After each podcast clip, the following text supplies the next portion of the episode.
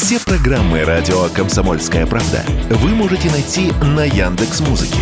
Ищите раздел вашей любимой передачи и подписывайтесь, чтобы не пропустить новый выпуск. Радио КП на Яндекс Музыке. Это удобно, просто и всегда интересно. Политика на радио КП.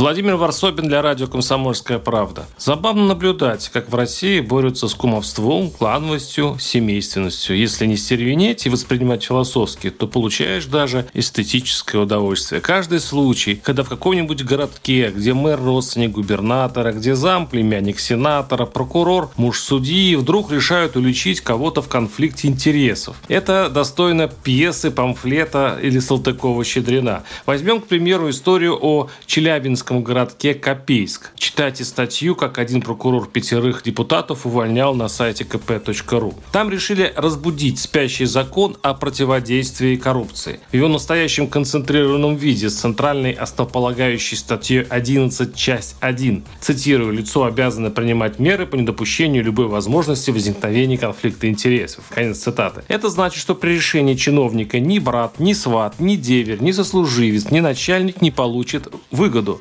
Значит, чиновник, представьте, по закону обязан быть бескорыстным. То есть прокуратура небольшого заштатного в масштабах империи городка замахнулась на древнюю суверенную традицию. Причиной копейских передряг стали тарифы. Хитрые бумажки по оплате ЖКХ, падающие в почтовые ящики. Цифровую абракадабру мало кто читает, все спешат к проклятому итого. Подняли местные депутаты для горожан коммунальные тарифы почти на 9%. Казалось бы, и что? Каждый день в каком-нибудь русском городке депутаты тихо голосуют за увеличение этих самых цифр во благо избирателя, разумеется. Кстати, во время путешествий по стране я никак не мог взять в толк, почему стоимость электроэнергии в Иркутске в три с половиной раза ниже, чем в соседней Бурятии, и в два раза, чем в Красноярске. Да и вообще, почему чем беднее городок, тем страшнее у него тарифы. Но местный прокурор Максим Хабибулин потряс Копейск решительным протестом. Оказывается, часть депутатов были аффилированы с управляющими компаниями, которые и были кровно заинтересованы в повышении тарифов. Это поразительное открытие настроило Копейск на иронический лад. Кто бы мог подумать, изумились горожане в городских блогах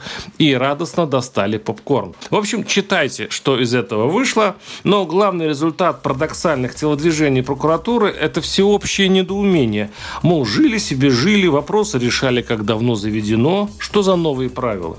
Варсобин, телеграм-канал, подписывайтесь. Политика на радио КП.